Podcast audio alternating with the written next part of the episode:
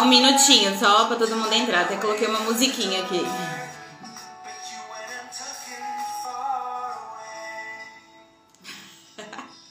Obrigada, amiga. Colaborou hoje. Apesar dos ventos que eu tomei.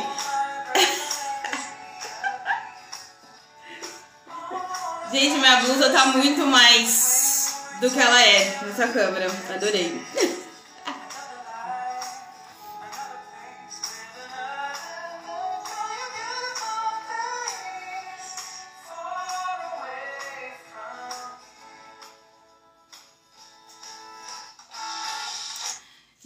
Boa noite, tudo bem? Nossa, eu tô tão feliz que eu vou poder falar sem ser cortada como é nos stories. É, o intuito de deixar essa live depois salva é, para quem teve a, as análises feitas aqui, conseguir acessar sempre que quiser. E o intuito de fazer a live é que é, eu consiga concluir o raciocínio, que eu consiga é, começar ali a análise e fazer vocês entenderem até o fim. Isso é, é difícil porque nos stories, normalmente, aí você faz lá, ele corta. Você faz de novo, ele corta. Aí você faz, ele corta. E aí muita gente falava, nossa, mas assim, é, parece que você não tinha continuado a análise porque cortou. Só que eu já tinha subido, mas não tinha chegado pra pessoa. Enfim, então eu achei assim, muito confuso, né, de ficar fazendo. É, porque uma análise, por mais que, é, com essa sociologia na prática, por mais que a, a pessoa escolha um tema, né, para eu analisar, é um tema para você discorrer a análise toda, né, detalhadamente, é muito ruim realmente que tenha esse corte e não dá para fazer rápido. Ainda mais eu que eu adoro falar, né? Eu amo falar, eu amo falar, amo explicar. Com certeza esse é um dos assuntos que eu mais amo, né, falar. Então, assim, para mim, essa coisa de ficar falando e cortando é, quebrava o meu raciocínio. Então, é por isso que agora eu pretendo fazer sempre nesse formato de live. Então, não se preocupe, vai ficar gravado e tudo mais, tá? Vai continuar do mesmo modelo. Toda quarta-feira eu vou postar aqui para vocês colocarem aí as suas questões. Sempre vou escolher aí. Normalmente eu tô escolhendo de dois a três mapas, porque às vezes não dá tempo, é muita coisa, né, pra ver. Então, toda quarta-feira é só você mandar, você ficar de olho aí nos stories, eu vou postar, você manda pra mim os seus dados, você manda é, a sua questão, então, os seus dados ali para eu montar o seu mapa, manda qual a questão que você quer que eu analise, e aí na quinta-feira ao longo do dia, eu faço análise à noite, é, eu pretendo fazer a live sempre, tá?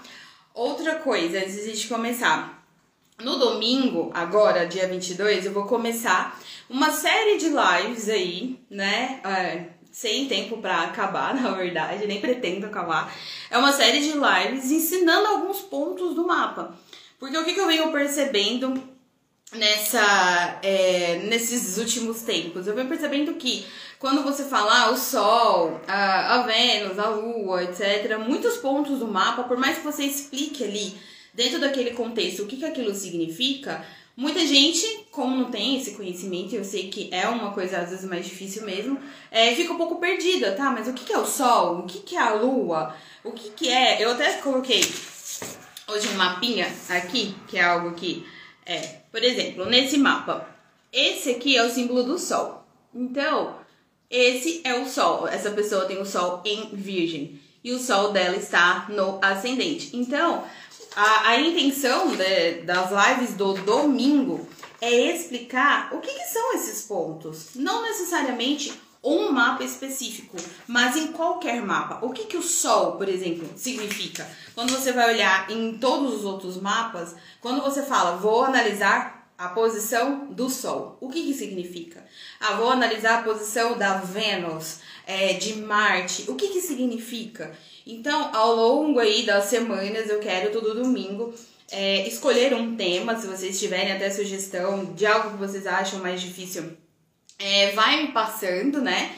É, vai me mandando aí. Então a intenção é, é isso: é explicar detalhadamente esses pontos do mapa que muita gente tem realmente é, dúvida. porque é muita coisa aí. Então, acho que com o tempo vocês vão se familiarizando mais, entendendo que a lua é o emocional, que o sol fala mais da nossa identidade, a gente vai conseguindo aí é, aos poucos assimilar e é, principalmente é, a, quando a gente ouvir isso em, em, alguns lugares, a gente vai conseguir assimilar um pouco mais de como que é, eu posso é, trazer isso para o meu dia a dia, porque a astrologia ela é a prática, ela é uma coisa muito na prática mesmo, no dia a dia, porque independente do movimento que tem no céu, é, sempre vai valer aquilo no seu mapa.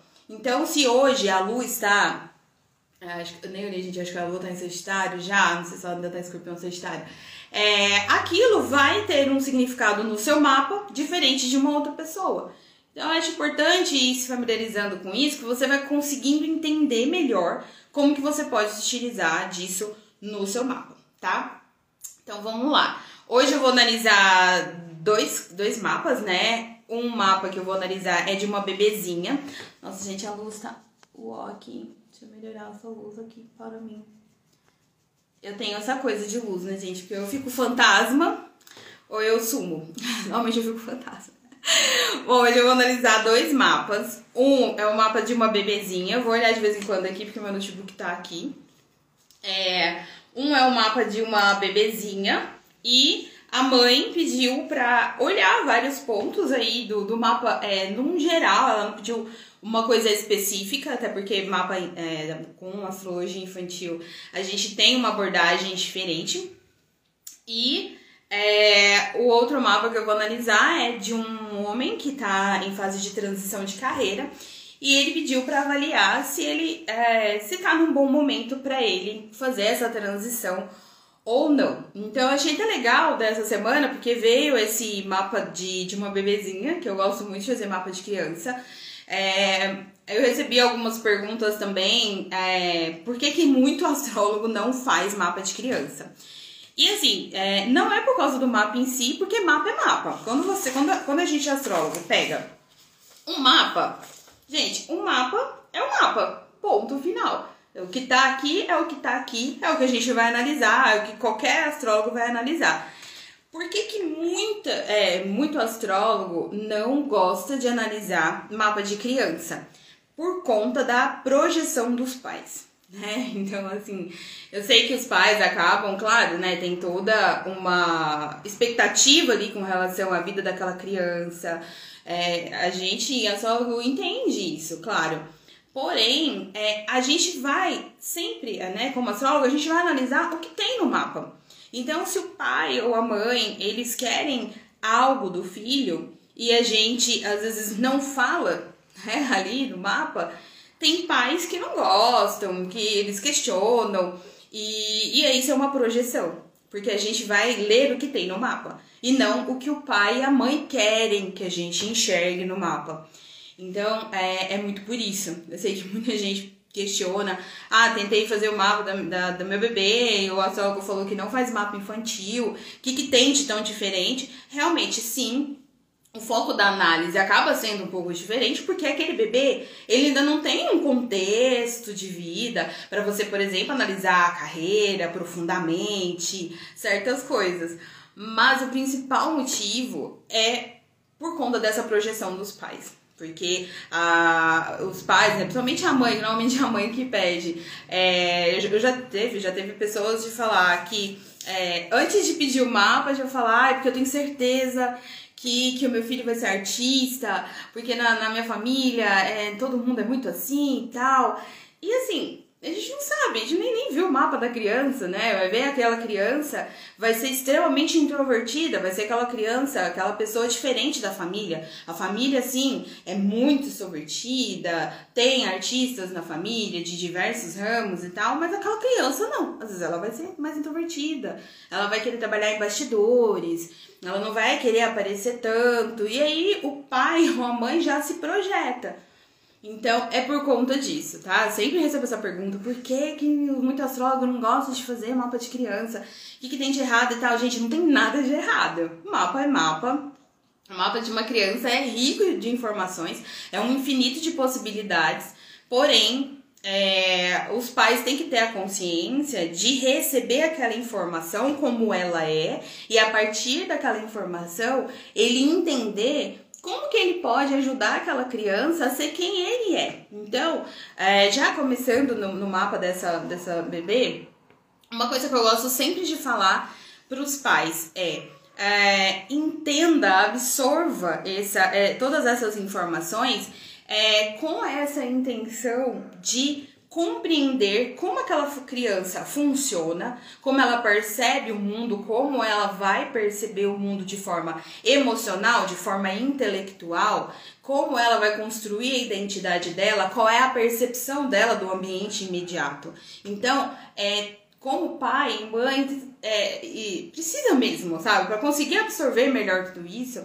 é importante que é, entenda, acolha aquelas informações e dentro do seu contexto aí, da sua família, você fala, não, tá bom, como que eu posso ajudar essa criança a ser quem ela é, né? Então, sem tentar moldá-la.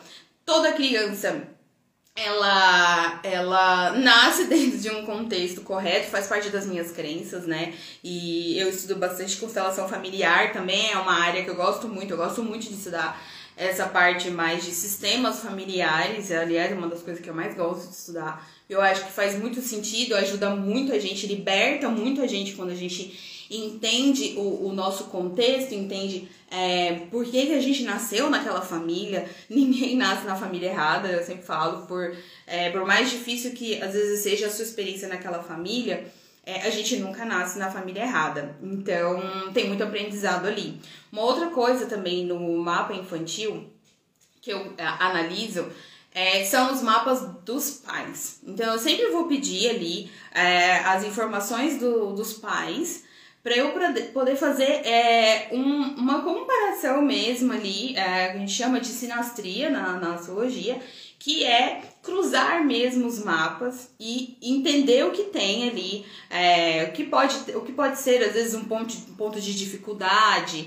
Então, por exemplo, às vezes é uma criança com uma lua em peixes, bem mais é, sensível, reage emocionalmente de uma forma muito, muito mais sensível, é mais introspectiva com os seus próprios sentimentos. E aí, às vezes, a mãe tem uma lua em Ares, então é uma lua mais é, objetiva, mais prática, às vezes até a pessoa com a, as emoções, ela lida de uma forma muito mais tranquila, não tem essa sensibilidade toda com essas emoções como uma lua em peixes tem. Então, no mapa, é importante você ver isso, porque você consegue é, orientar essa mãe como ela vai lidar com essa criança. Então, a, não é a mãe mudar e nem o filho mudar são os dois acharem aí, com o passar dos anos, uma forma de se relacionar melhor. Então, a mesma coisa no mapa do pai. Então, qual é a posição do Sol no mapa do pai? Qual é a posição da Vênus no mapa do pai? Como que, é, comparando com o mapa da criança, como que vai ser essa relação? É, eles vão se entender mais? Então, as afinidades a gente consegue ver também no mapa. Então, às vezes a criança tem é, muitos pontos, assim, é, super parecidos com o mapa da mãe. Então, ela vai naturalmente se identificar mais com a mãe ali. Ela veio também desenvolver muitas características dela com aquela mãe. E às vezes com o pai, não. Às vezes com o pai, ela não tem tanta afinidade assim. Porém, existem pontos cruciais ali do mapa que vão fazer toda a diferença para aquela criança se desenvolver em determinados aspectos. Então, é, no mapa infantil, é, às vezes a criança tem a, a, como ela se relaciona com as pessoas, como ela se relaciona com a família, é, com os amigos, muito parecido com a forma que a mãe se comporta. É, então, por muitos anos, aquela criança tende a ter mais afinidade com a mãe. Porém, com o passar dos anos, a criança né, vai ficando adulta, e aí ela começa a trabalhar, e aí aquela, naquela fase, o mapa dela já começa, já tem mais similaridades, muitas vezes, com o mapa do pai. Então, é, não que ela vai deixar de ser apegada à mãe, mas naquela fase da vida, aquela criança que já não é mais criança, ela vai começar a, a perceber mais afinidade com o pai, mais proximidade com o pai. Por quê? Porque ela vai pegar mais características do, daquele pai. Então, no mapa, a gente tem todas essas casas aqui. Aqui é o ascendente e aqui é o meio do céu. Meio do céu é o nosso norte, é a casa da carreira, o, o que a gente quer para o nosso futuro.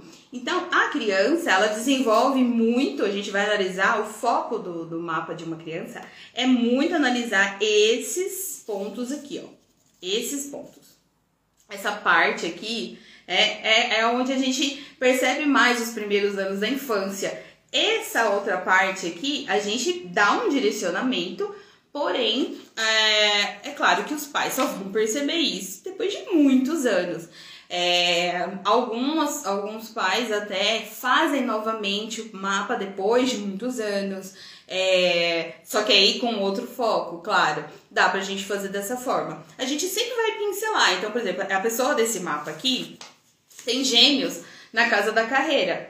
Então, na casa 10. Então, esse norte, direcionamento dela, esse olhar dela para o futuro, o que ela quer que a sociedade veja dela, porque a, a, a, Casa da Carreira também é muito isso.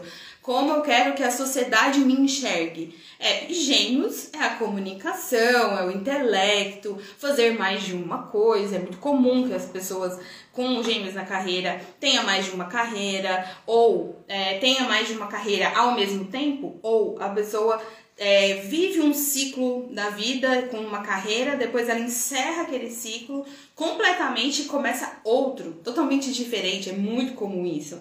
Então, é, acontece essas duas esferas. Ou a pessoa tem duas carreiras ao mesmo tempo, às vezes essas duas carreiras são completamente diferentes uma da outra, mas a pessoa gosta das duas, ou ela vive um ciclo. Ela fica um tempão vivendo o ciclo numa carreira e depois ela encerra aquilo ali e parte para uma outra carreira bem diferente daquilo. Então, é, é algo que a gente já consegue no mapa de uma criança também, claro, olhar e comentar. Porém, é, é, claro que tudo vai depender de um contexto, de como ela vai ser estimulada. E essa também é uma das uma das coisas que eu, que eu gosto muito de falar para os pais, sabe? De incentivar aquela criança a ser quem ela veio ser. Incentivá-la. Então, se para essa criança aqui, de, com, com a casa da carreira de gêmeos, é, ao longo da vida, né? Quando ela chegar nessa fase, né, adolescência, mais para fase adulta, que ela começar essa coisa do querer trabalhar, de pensar no que vai estudar, né, uma faculdade ou um curso, enfim, os pais já sabem que ela tem esse direcionamento, né? A Lua, a Vênus, todos os posicionamentos do mapa. Então, isso é, é muito interessante de perceber aí no mapa é, infantil tá? É, eu gosto demais, porque eu acho que se os nossos pais tivessem tido acesso a esse tipo de conhecimento quando a gente era mais novo, é, com certeza a nossa vida tinha sido bem mais facilitada, né? A nossa vida toda, né? Não somente a nós, mas os nossos pais, porque imagina quantas coisas eles tiveram que lidar sem entender o que, que era importante pra gente, tentando transmitir ali valores deles, né? E que aquilo às vezes confrontava, né? Às vezes não chegava a lugar nenhum, né? Quantas pessoas é, depois de adultos que foram desenvolver certas coisas e que porque aquilo nunca foi estimulado na infância, mas porque os pais não tinham conhecimento, sabe? Eles estavam fazendo o melhor que eles podem, porque os nossos pais sempre estiveram fazendo o melhor que eles podiam de acordo com o que eles tinham, de acordo com a consciência que eles tinham, com é, tudo que eles tinham naquele momento para poder nos guiar. Então o mapa também vem muito a, ao encontro disso para os pais, deles entender isso aí, né? A, a parte da, é, do ascendente uh, e da lua são, são, é, é, são dois pontos que eu percebo aí que os pais é, acaba ficando um pouco mais claro para os pais ali nos primeiros anos da infância. Porque o ascendente, inclusive, a, a formação do nosso ascendente marca ali muito os primeiros anos da infância. Então, como foi os seus os primeiros anos da infância daquela criança? A gente sempre vai conseguir olhar pelo ascendente. Ele marca muito isso. A lua também. Então, como foi, como foi a percepção emocional daquela criança, daquele ambiente que ela vivia? Qual foi essa percepção emocional dela, da mãe, principalmente porque a lua fala desse nosso contato com a mãe, é, a, a construção dos nossos hábitos. Como, como foi isso? Como foi essa nossa percepção? Era uma criança mais agitada, é, com uma lua em Ares, por exemplo, com uma lua em Gêmeos, uma criança muito curiosa, é, que falou muito cedo, que sempre estava muito curiosa, sempre querendo se comunicar, muito sorridente, esse primeiro contato. E o ascendente também. Então, uma criança com um ascendente é, em virgem, dependendo da posição de Mercúrio, que a gente sempre tem que olhar. Então, a virgem é regido por Mercúrio. Então, você vai olhar o ascendente, você tem que olhar que planeta que rege aquele ascendente porque tem um complemento ali de informações e os aspectos também. Mas uma criança com um ascendente em virgem, ela é, teve essa percepção dos primeiros anos da infância dela muito diferente, às vezes, do irmão dela que teve o ascendente em escorpião.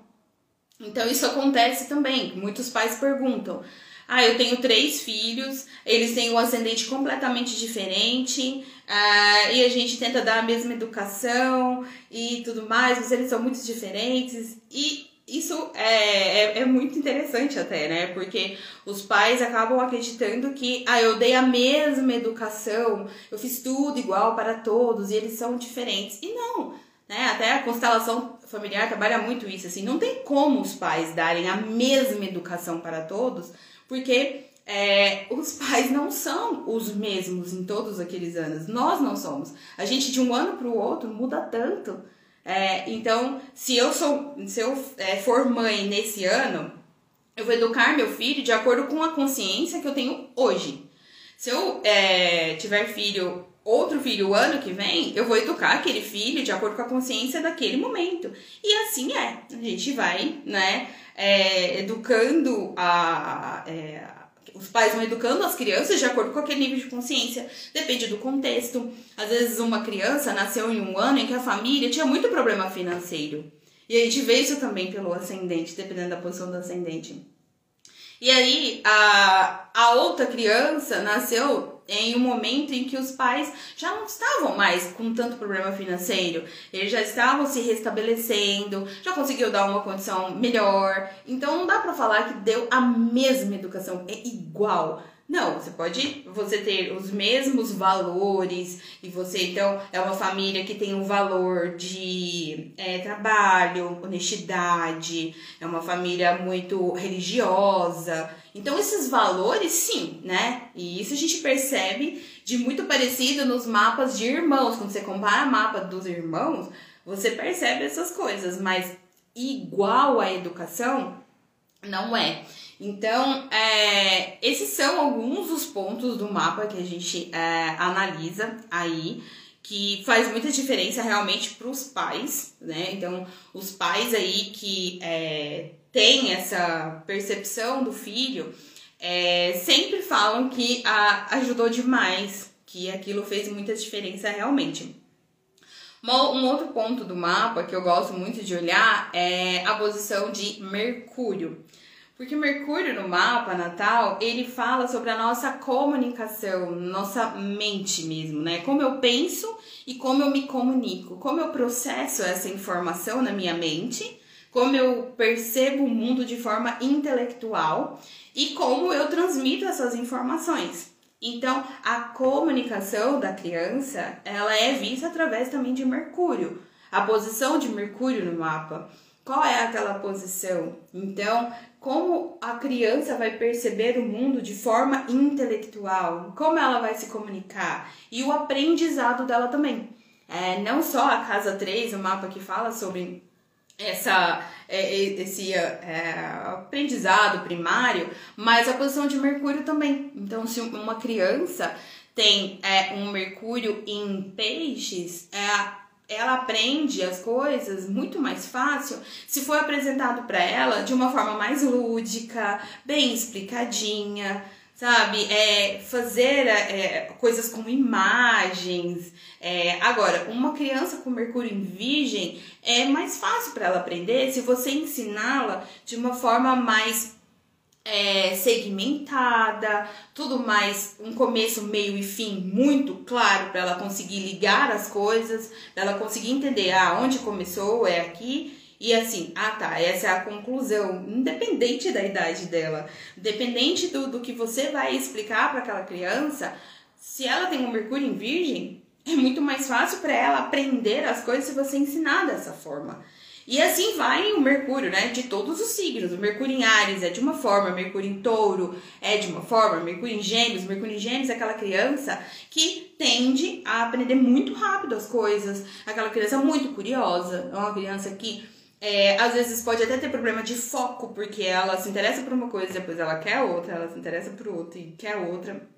Então, é muito comum. Então, para os pais, é importante eles saber é, que aquela criança funciona daquela forma. Se ela tem Mercúrio em Gêmeos e para ela o mundo é um, uma coisa assim, sabe, infinita de possibilidades, ela é curiosa, ela, ela quer saber de tudo, ela percebe tudo, não adianta aqueles pais querer que aquela criança seja assim, ah, muito focada numa coisa só. Então, tipo assim, não, eu quero que você foque em apenas uma coisa não vai adiantar. Aquela criança não é assim, ela não funciona dessa forma. Então, é, se os pais quiserem que ela, né, forçar isso, vai atrasar o, o aprendizado daquela criança. Mas se ele já sabe que ela funciona dessa forma, ele conduz, os, os pais conseguem conduzir aquela criança pro que é mais fácil. Ele vai apresentar coisas, eles vão ficar atentos para, ah, tá perdendo foco, o que, que eu posso fazer para conseguir fazer com que ela foque um pouquinho mais, porque também não pode ser assim.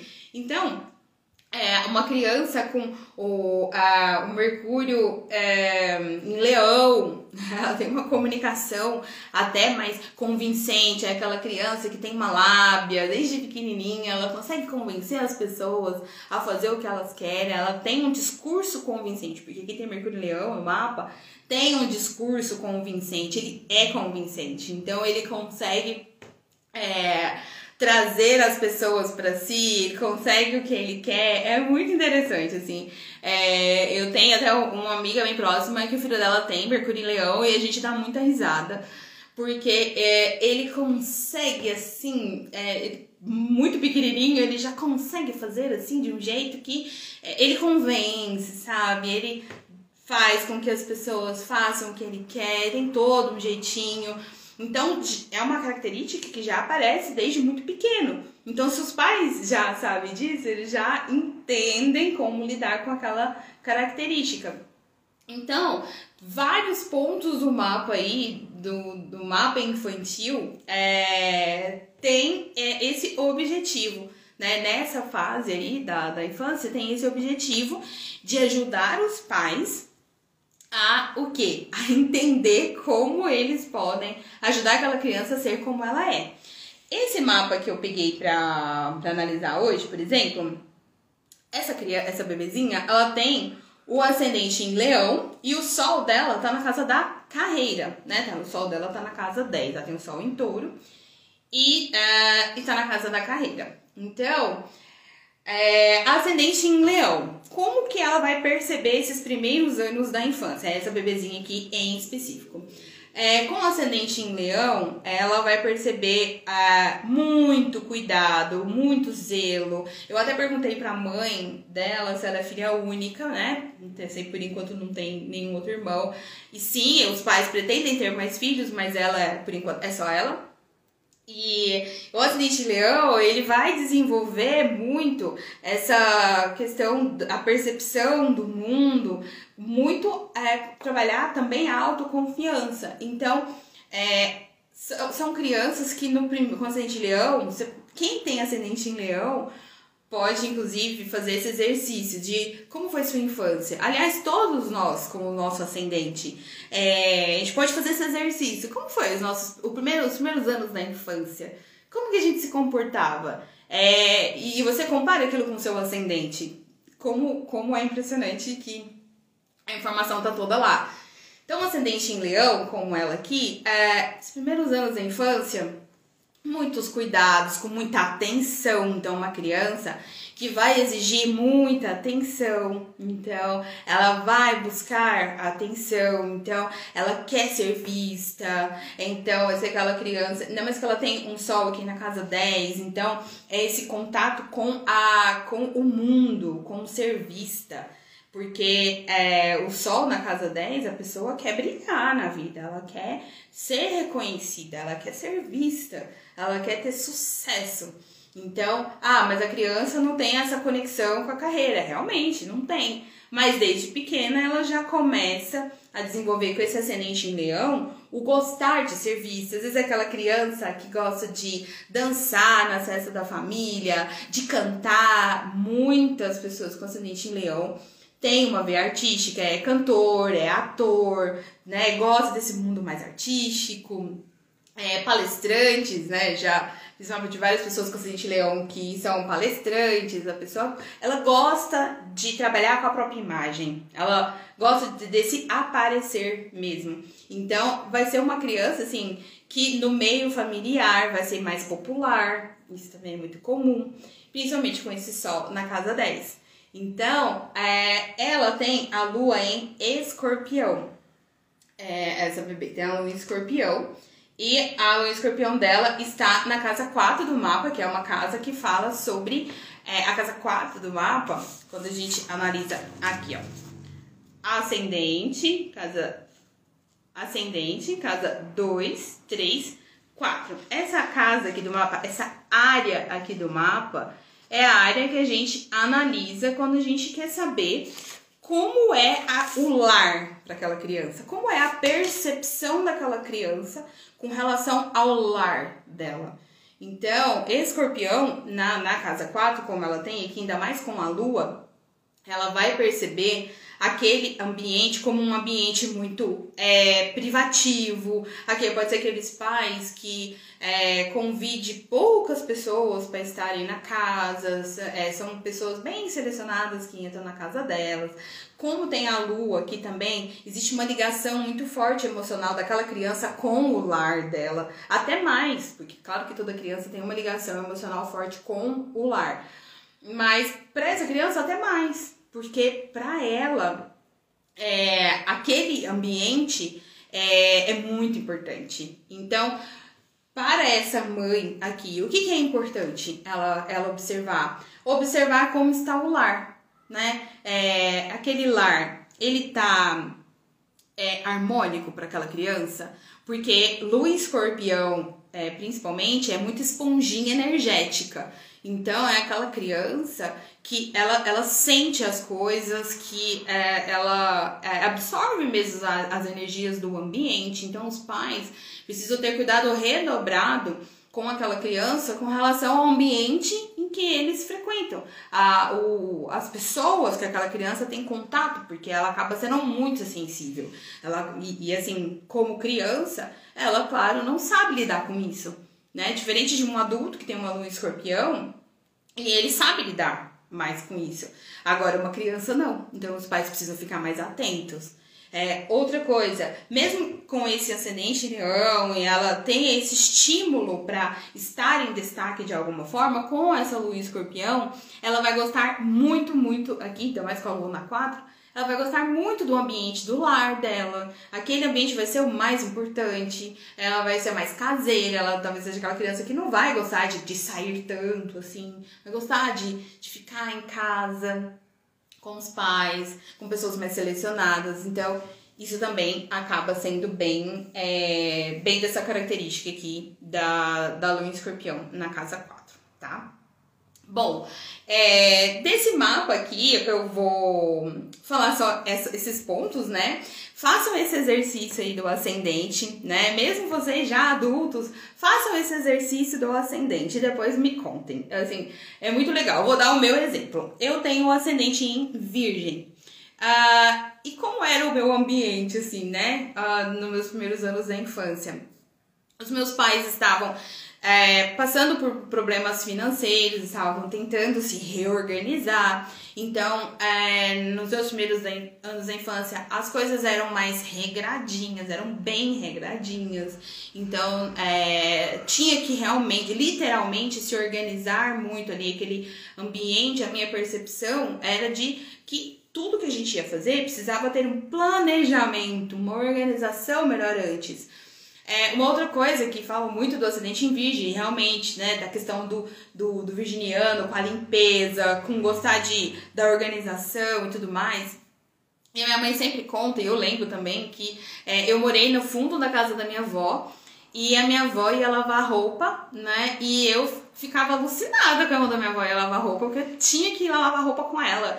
E eu amava, e minha, minha avó pegava uma bacia pequenininha e enchia de água, de sabão e me dava vários paninhos. Ou às vezes eu pegava as roupas das minhas bonecas e colocava dentro dessa bacia e ficava horas lavando isso, né? E minha mãe fala que a minha avó ria, falava, nossa, ela vai lavar para sempre essas roupas aí. E, e eu adorava. E isso é muito do ascendente em virgem, porque até hoje, né, eu sou muito. Já fui até maníaca demais com limpeza, com organização, hoje eu tô mais tranquila. É, eu gosto de tudo organizado, de tudo limpo, mas eu consigo, né? Às vezes, tipo, relevar algumas coisas. E então é uma coisa que eu trago é, comigo até hoje, é do meu ascendente, é importante para mim, é importante para mim que as minhas coisas sejam organizadas, é importante para mim que o meu ambiente esteja limpo. Os ambientes, que eu fico perturbada em ambiente sujo, bagunçado, assim, tipo, me dá uma. Uh, não gosto, eu fico meio desconecta, assim. É, e na infância eu já desenvolvi isso, né? Então eu gostava de ajudar minha avó nisso, eu achava muito legal ver minha avó fazendo tapete, fazendo roupinha, essas coisas. É, eu gostava de ajudar minha mãe dentro de casa, então a minha mãe incentivou muito é, eu e meu irmão a ajudar dentro de casa. Então é uma coisa também do ascendente em virgem. Então uma infância muito em contato com ser útil, porque o ascendente em virgem ele gosta de ser útil, ele, ele se sente muito bem sendo útil. Então, esse, isso já aparecia nos primeiros anos da infância, porque a minha mãe gostava de ensinar pra gente que era importante pegar o prato, colocar na pia, né? Depois a gente foi tendo mais idade, lavar a louça, lavar o que você suja, arrumar os seus brinquedos, arrumar a sua cama. Então, ter ordem e ser útil também, ajudar o outro, perceber o outro. Foi, isso tudo foi muito incentivado na minha infância. Então marcou muito esses primeiros anos da infância aí. Depois faça esse exercício, né? Pega o seu ascendente, é, tenta lembrar, pergunta para sua mãe também, porque muita coisa às vezes a criança ela lembra de uma forma e foi totalmente diferente, né? E, e quando a gente conversa com os nossos pais, eles já falam: não, não foi bem assim, né? Era assim e tal. Então é, compara com seu ascendente, é, compara com o planeta regente também. Então, lembra que todo signo tem um planeta regente. Virgem é, é regido por Mercúrio. O meu Mercúrio é em Sagitário. Então, é, direciona também a, a, os assuntos aí da minha primeira, dos primeiros anos da minha infância para esse Mercúrio em Sagitário. Então, é, a questão do estudo, porque o Mercúrio Sagitário gosta muito de estudar. Então, eu também fui uma criança muito incentivada a estudar, minha mãe sempre incentivou, meus pais leem bastante, eles gostam de ler, gostam de conhecer as coisas. A minha mãe é, ensinou eu e meu irmão a ler e a escrever antes da gente entrar na escola. Então, quando a gente foi pro jardim da infância, essas coisas, a gente já sabia ler e escrever. Tanto que eu e meu irmão a gente era muito adiantado da turma porque a gente já sabia o que as crianças estavam aprendendo ali. Por quê? Porque a minha mãe ensinou isso dentro de casa pra gente. Então, entende? Tudo isso faz é, é um assunto muito mercuriano. Ensino é o aprendizado é um assunto mercuriano. E meu ascendente sendo virgem, com o planeta regente sendo Mercúrio, isso foi muito incentivado para mim. Então, marcou muito a minha infância. É, eu lembro muito bem, né, de eu e meu irmão novinho e a minha mãe ensinando a gente a, a fazer caligrafia, a, a, ela comprava gibi, a gente lia, ela lia pra gente. Então, isso tudo foi muito incentivado. Então, é, o que, que foi incentivado na sua infância, né? O que, que você é, fazia na sua infância? Como você lembra da, dos primeiros anos, do ambiente que você frequentava? Isso é importante, né? De, de você se para você se compreender, porque o ascendente ele é a nossa motivação primária. É como a gente inicia as coisas também. Então, até hoje, quando eu vou iniciar algo, eu tenho essa me esse mesmo padrão. Eu preciso me organizar, eu preciso estudar, eu preciso entender. Depois eu começo. É um padrão. Então, hoje, o, o padrão que você tem para iniciar as coisas na sua vida é um padrão que veio desde a sua infância. Então, quando você faz o mapa do, do, de uma criança, você também já começa a conseguir perceber qual é o padrão que essa criança terá na vida, para quando ela for dar início às coisas. E você já sabe o que vai ser importante para ela, em todas as fases, né? Então, é, é uma coisa que eu gosto bastante. Eu não sei se tem alguma mamãe aí que, que queira tirar alguma dúvida de mapa infantil. Ai, minha prima tá aí. Ai, é linda. De família, né? No caso. Gente, se tiver alguma dúvida, é, quiser mandar agora, ou depois vocês quiserem mandar por direct também. A Cá falando. Cá, Sagitário, né? Sagitário. Sagitário, a, essa questão do precisar estudar, né, cá, precisar se aprofundar antes de fazer alguma coisa. Então faz as coisas com muita consciência. O ascendente sagitário estuda e pensa muito antes de, antes de dar início, porque o que ele vai fazer tem que ter sentido, porque o ascendente sagitário, ele precisa, ele precisa ver sentido naquilo que ele vai fazer. Então, antes de iniciar alguma coisa, ele precisa estudar, ele se aprofunda, ele se embasa para falar, não, isso tem sentido. Não, isso não tem sentido. E o que não tem sentido, para um ascendente sagitário, é muito difícil dele fazer. Muito difícil. E a criança também já é, aparenta isso. A criança do ascendente em sagitário, ela já apresenta isso. É, se a mãe quiser que ela faça alguma coisa, ela não, se ela não vê sentido, ela não vai fazer. Uma criança com ascendente em aquário, por exemplo, é aquela criança que até carrega até o estereótipo, porque o aquário não tem um estereótipo de aquarianos são do contra. Você acha que o aquariano vai fazer uma coisa, ele faz outra, não tem esse estereótipo? Pois é, a criança com ascendente em, em aquário, ela inclusive carrega esse estereótipo, é até engraçado, porque é, os pais querem que ela faça uma coisa, ela vai fazer sempre de outra forma. Ou os pais estão achando que ela vai fazer uma coisa, ela vai lá, e faz outra coisa. Então isso é muito, muito comum. Ó, a Cá tá falando, né? Ó, sem sentido não dá para seguir. É desse jeito, tipo ascendente sagitário. Então o ascendente é, não é só para o adulto, ele já também se manifesta para criança, que é como você percebe o mundo, como você dá início às coisas. Então, é extremamente importante. Bom, trocar o mapa aqui, agora eu vou olhar o mapa do moço que quer. É, o que, que ele pediu? Esse moço aqui, ele tá. Ele tá em transição de carreira. E ele pediu para olhar no mapa dele de preditivas, ou seja, os mapas de que a gente olha as previsões, né? A gente faz uma previsão. É, e ele pediu para olhar com relação a, a esses mapas como que tá o ano dele, né? É, se é um ano ideal para ele já dar esse pontapé ou não, tá? Essa foi a pergunta dele. Ele, é, pelo que ele comentou, ele já está. E é até engraçado, né? Que eu falei desse mapa. Esse, é, essa pessoa também tem um ascendente sagitário. Não sei se vai dar pra ver aí. O ascendente sagitário. Não sei se dá pra ver. Ele também tem um ascendente em sagitário. Então, é, o mapa, da, o mapa de previsões, ele sempre, sempre, sempre precisa ser analisado olhando o mapa natal. Sempre. Não tem como. A gente é, não faz sentido você analisar um mapa é, de previsões sem olhar o mapa natal. Por quê? Às vezes tem uma coisa ali no mapa de previsões, no mapa de retorno solar, enfim, muito forte para aquele ano Porém, é, aquilo não é uma promessa natal. Aquilo não é forte no mapa natal da pessoa. Ou seja, a chance daquilo acontecer naquele ano, naquele período, a chance é muito pequena. Por quê? Porque não, não é uma promessa natal. Não é algo ali da pessoa. Então, pode ser que aconteça, se ela, né, se a pessoa der um, um certo direcionamento, pode ser, é, é bem difícil. É bem difícil. Agora, se, se a gente tem algo muito forte para acontecer num ano e aquilo é forte no mapa natal também, é uma promessa natal, aquilo tem uma chance enorme de acontecer naquele período.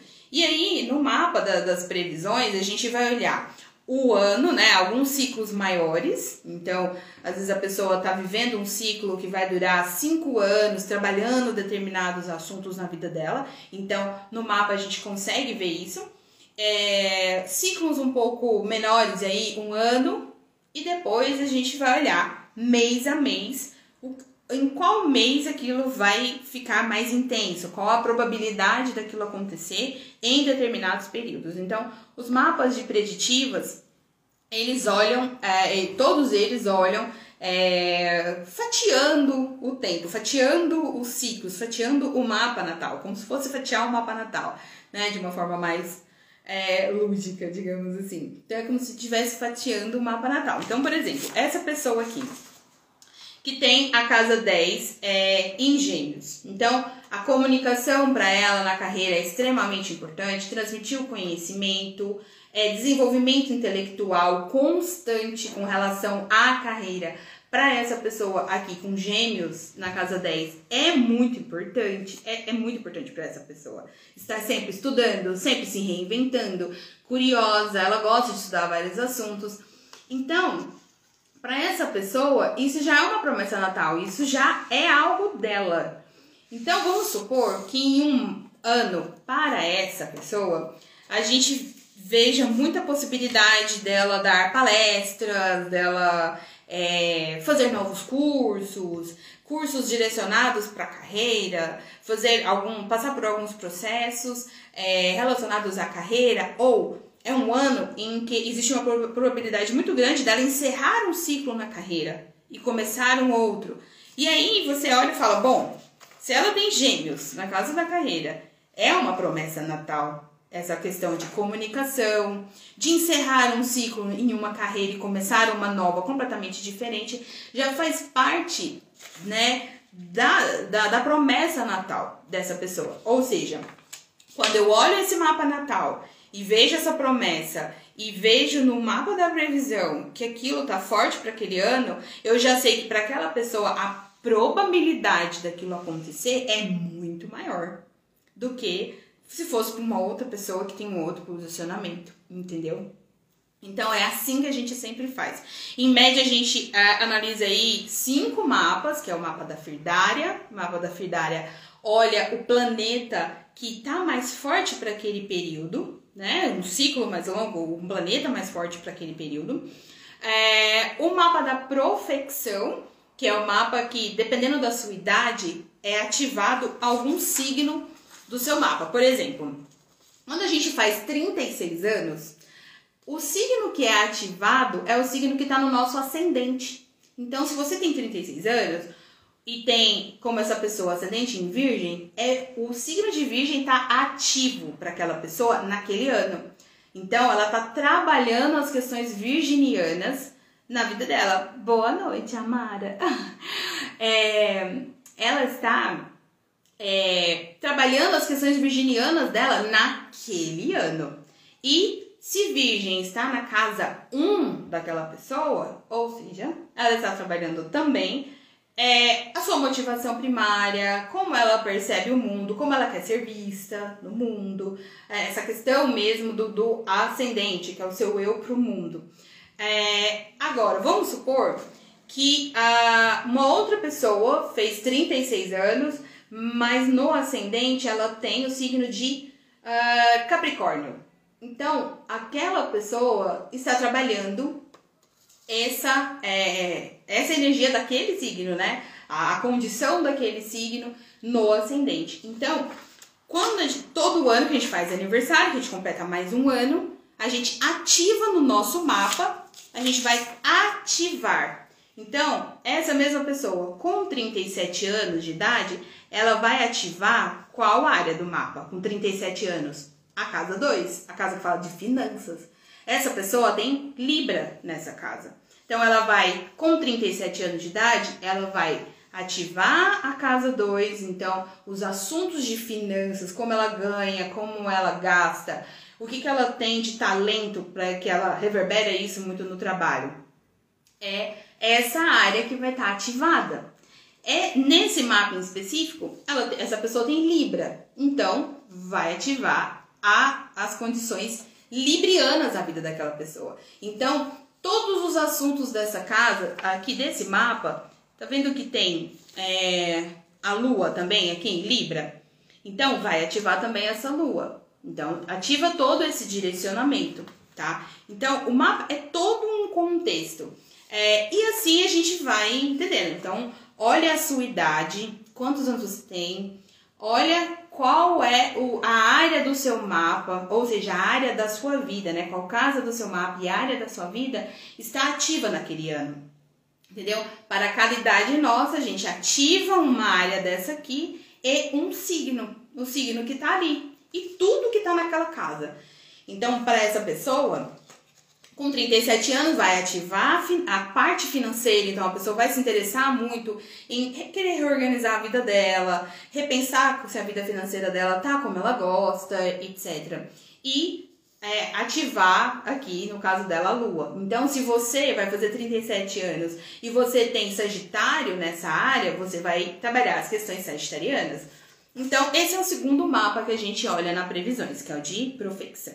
O terceiro mapa que a gente olha é o mapa de progressões. Porque desde que a gente nasceu, todos esses planetas aqui, eles estavam em uma posição, porém eles não param, né? Os planetas não param, eles vão eles têm um movimento, eles vão se movimentando na, aqui.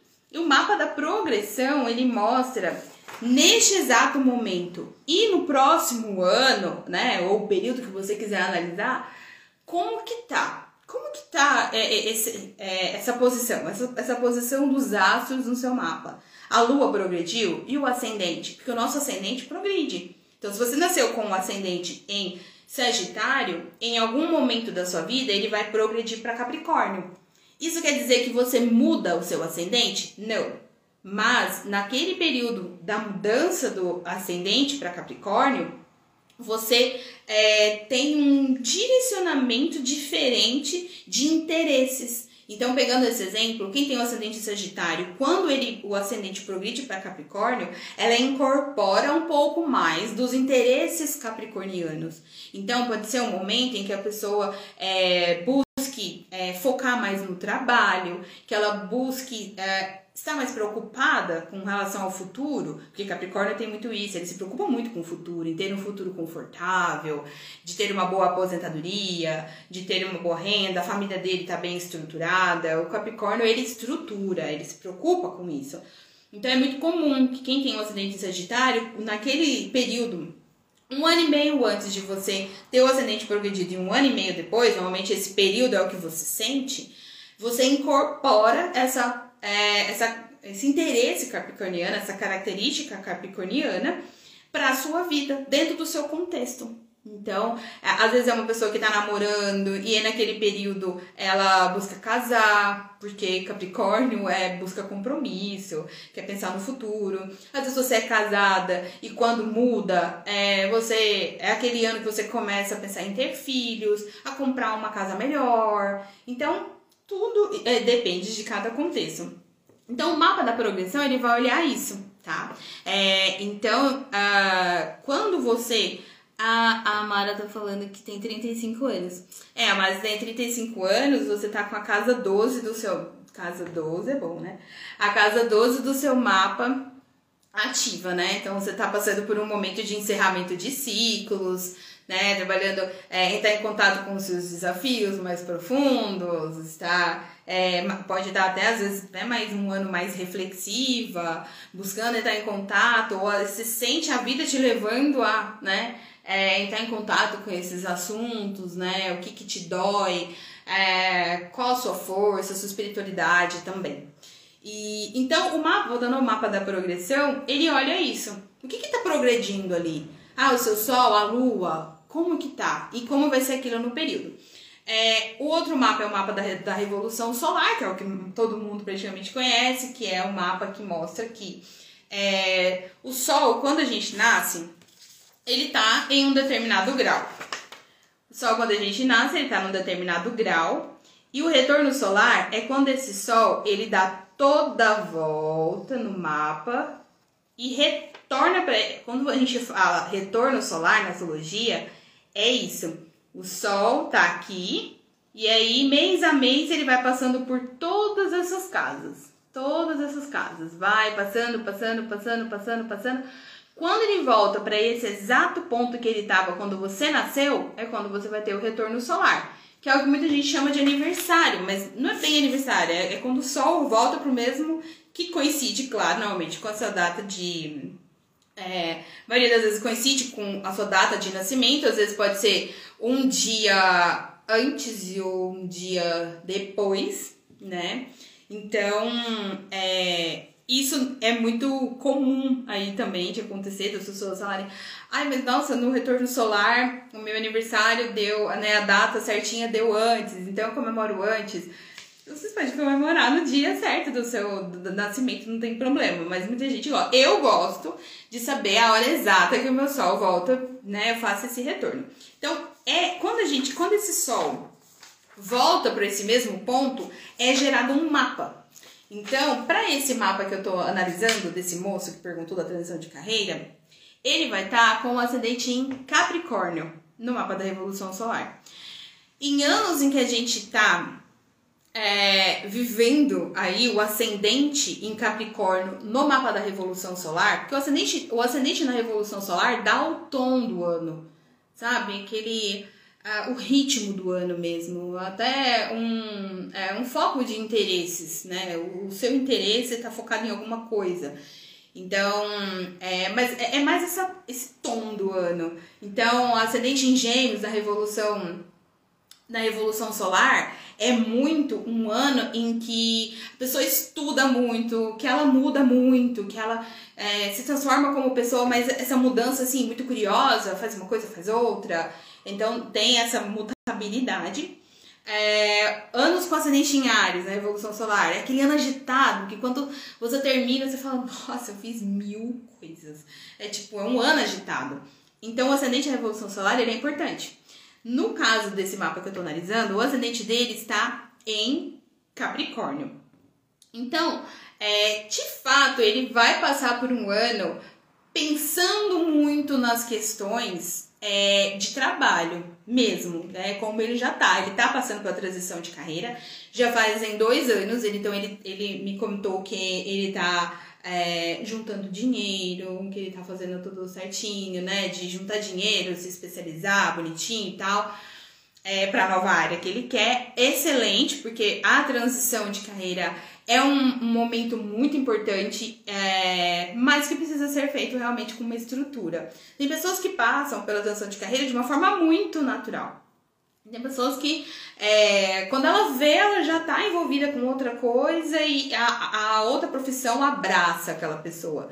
Outras não, já faz de uma forma consciente. Ela olha e fala: Não, agora eu quero ser tal coisa e eu quero daqui a três anos. E ela se organiza. Que é o caso dele, ele fez isso. Mas olha que interessante. Apesar de ele estar vivendo um ano capricorniano, é, então vai estar muito voltado a esses assuntos ele perguntou o quê? Se esse seria um bom ano, né, para ele, é, já realmente finalizar essa transição, pedir as contas onde ele tá e ir para um outro trabalho. E não, não é um bom momento. não é um bom momento para ele. Por quê? É, quando a gente fala esse ano também, é o ano da pessoa. Ele fez aniversário em maio. Então, ele, ele é, o ano pessoal dele é de maio de 2021 até maio de 2022, tá? Se você, se você quiser, dá pra você analisar janeiro a dezembro pra você? Tá. Eu não gosto muito, eu gosto mais analisar entre um aniversário e outro, porque é o seu ciclo. Qual é o seu ciclo? Ele é o mais importante, entendeu? Então, para ele, ele começou esse ciclo em maio. Então, é, até maio de 2022 ele está vivendo esse ciclo. Então, o que, que acontece? Apesar de ele estar com esse ascendente em Capricórnio, ele está com muitos pontos, não só nesse mapa, mas lembra que eu comentei no mapa de profecção, firdária, planetas, todos esses outros mapas? Quando a gente analisa todos esses mapas e os trânsitos mês a mês, a gente chega a uma conclusão, né? Para aquele assunto. E o que, que ele tem de muito forte? Apesar de ter Capricórnio, ele tem muito forte a, a essa questão, a condição em signos mutáveis, tá? É, para esse ano. É, mas em posicionamentos que é mais para ele revisar coisas, não para ele estabelecer coisas. Então não, não é um bom ano para ele fazer isso. Então é um ano para, no caso dele, é, com todos esses pontos, o que, que é importante ele fazer esse ano? Ele reavaliar tudo que ele está fazendo, é, se tudo que ele tem feito para essa transição acontecer tá bom, não tá, entendeu? Investir um pouco mais no conhecimento. É, é um ano para ele fazer mais isso. Não é um ano para ele é, tomar grandes decisões. Então, quando a gente está vivendo um ano com muita questão mutável, não é um ano para a gente tomar grandes decisões. Por quê? Porque a gente está literalmente mutável, ou seja, mudando. Então a gente está com muitos interesses, então é um ano para você pegar um pouco de tudo, assimilar aquilo tudo em você, né? É, experimentar mesmo várias coisas, se for necessário, né? Um, um conhecimento, uma coisa aqui, uma coisa ali, mas, né? Depois você ter um tempo para você maturar isso, entender como que isso se relaciona para você ali, o que que faz sentido, porque aí depois daquele período, porque lembra, se ele fez aniversário em maio, ele vai sentir tudo isso até maio do ano que vem. Então, até maio do ano que vem, muita coisa, muitos interesses, querendo fazer muita coisa, estudando, pensa que vai fazer uma coisa, depois já não quer, porque anos mutáveis a gente fica assim. Sabe aqueles anos que a gente pensa uma coisa, depois já não quer, a gente já não, não sabe muito bem o que fazer, a gente se sente muito assim, com muitos interesses. Então, para ele, é, é um ano em que ele ainda vai ficar muito nessa pegada. Vai ter muitas ideias, querer fazer muitas coisas, mas não vai se firmar. Então, é um ano para ele focar nisso. Então, o ano que vem, aí é outra história. Aí o ano que vem ele vai entrar em outro ciclo, aí ele consegue olhar e pensar, ah, tá bom, então é, sair desse ciclo mutável e o que, que eu posso fazer agora para. O é, que, que eu vou fazer com esse tanto de informação? Tá, então eu pego essas informações e vejo que direcionamento que eu vou dar. Então, é, para essa pessoa, não, não é o momento e é por isso, tá? É, sempre é, essa questão dos mutáveis? Não. Às vezes é um ano com essa questão dos mutáveis, mas tem pontos ali que já estão é, levando a pessoa muito para um, uma coisa mais é, decisiva mesmo, algo que ela já esteja muito. É, é, muito. não decidida a palavra, é, muito com, com, um objetivo muito claro, com muita clareza, essa é a palavra que eu queria falar. Com muita clareza, tudo muito claro para aquela pessoa, mesmo mudando muito. Mas no caso dele, não, o direcionamento é outro. Ele ainda vai ter muitos interesses esse ano, ele vai querer fazer muitas coisas. Então não é o momento para ele tomar grandes decisões, tá? É, no mapa aqui também é, dele, ele é, vai passar por alguns pontos interessantes quando o Mercúrio estiver retrógrado. É, o eclipse vai pegar eixos importantes no mapa dele nesse ano, então não é um, é um momento para ele deixar vir, deixa vir as coisas, entende melhor esse momento e depois ele toma outros rumos, tá? Gente, ficou claro? É, é, muita informação, eu sei. Eu escolhi só dois, porque até já passou do tempo, né? Queria só né, uma hora. É, é muita informação, realmente. E, mas é dessa forma que a gente constrói. Lembra que a intenção com esse com essas lives na quinta-feira é mostrar para vocês como a gente chega a algumas respostas. Então, quando o cliente pergunta, é, eu tô passando por tal fase e eu quero é, saber tal coisa sobre mim. Como que a gente, astrólogo, olha o mapa da pessoa e chega a essa informação? Essa é a intenção do astrologia na prática. Então, toda quinta-feira, né, na quarta, eu vou abrir lá nos meus stories para vocês mandarem perguntas. E na quinta-feira eu vou responder essas perguntas olhando o seu mapa, como é aquilo para você. Então a intenção é, é, essa, mostrar como que a gente chega a essas respostas, né? É tudo, é muito estudo, é uma coisa muito séria. Então, é, é, um, é, é um direcionamento mesmo de vida que a gente tem através do conhecimento do nosso mapa, tá? E, e lembrando que domingo eu vou é, fazer uma outra live, só que aí é, é uma live que eu não vou analisar mapa, eu vou explicar pontos do mapa para vocês entenderem. Então eu espero que, é, que vocês gostem. Tô preparando um material bem bonitinho. Meu cachorro participou da live. É, Marley. É... Esse domingo eu vou falar sobre o sol, tá bom? E aí depois a gente vai falando de outros pontos. Um, a Ju conseguiu chegar, a Aninha. Ai, meninas, obrigada. Deixa eu ver, pegar mais alguma pergunta. Tarcísio quer falar do câncer, né? Gente, eu não lembrava que você era de câncer. É, acidente em câncer é muito apegado às raízes, normalmente, né? Aquela pessoa que, mesmo que ela vá para o mundo, ela continua sempre com uma conexão muito profunda com as suas raízes, com a sua família. É uma pessoa que tem, inclusive, uma tendência a querer formar uma família, ou mesmo que a, a vida vai direcionando a pessoa e ela ainda não tenha formado a família, mas ela quer ter sua casa, seu cantinho, suas coisas. Então, o canceriano ele tem isso, ele gosta de ter as coisas dele, o cantinho dele, é, ali que só ele mexe, só ele faz. Então, ele precisa ter isso, né? O, o canceriano precisa disso. É importante para ele. É importante é, resolver questões do passado, porque a, a memória emocional do canceriano é muito boa.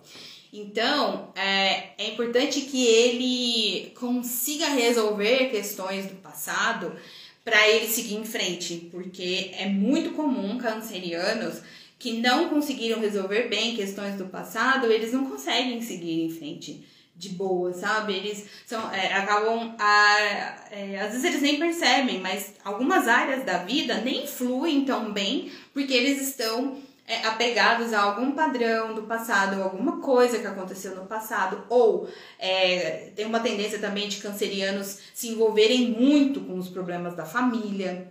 Então, tudo que acontece com a família, o canceriano se preocupa muito, ele se envolve muito, porque se preocupar muito, gente, é, é normal, né? É a nossa família, a gente quer que eles estejam bem. Mas a questão é o quanto você se envolve. Então, e o canceriano, às vezes ele se envolve é demais. E aí também acaba deixando de olhar para outras áreas da vida dele, né? Você tem que ver o mapa também, todos os posicionamentos. Gente, tem alguma perguntinha? Não. Bom, gente, é, se não tem, ninguém tem mais uma pergunta, vou. É... Ah, Cris. Oi, Sim, que legal de ver nessa profissão de astróloga sucesso. Ah, obrigada, Cris. A gente estudou, a gente estudou, não, a gente trabalhou juntas, né? É, eu já trabalhei em empresa, né? Assim, ambiente corporativo, muitos anos. E obrigada, amiga. Eu tô usando coral, que você sempre fala que coral fica bom. Tô seguindo seus, seus conselhos.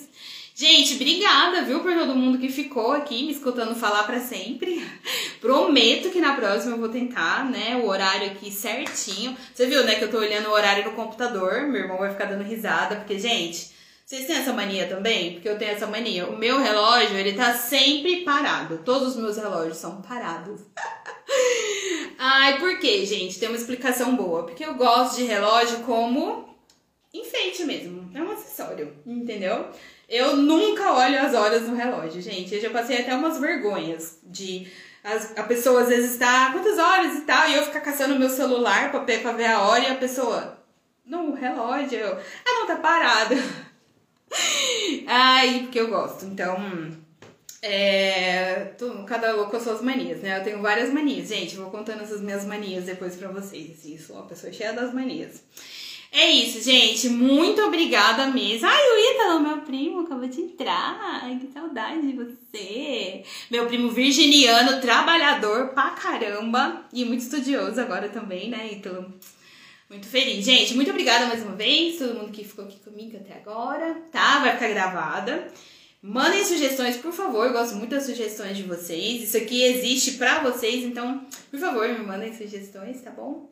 E beijo, gente. Até domingo.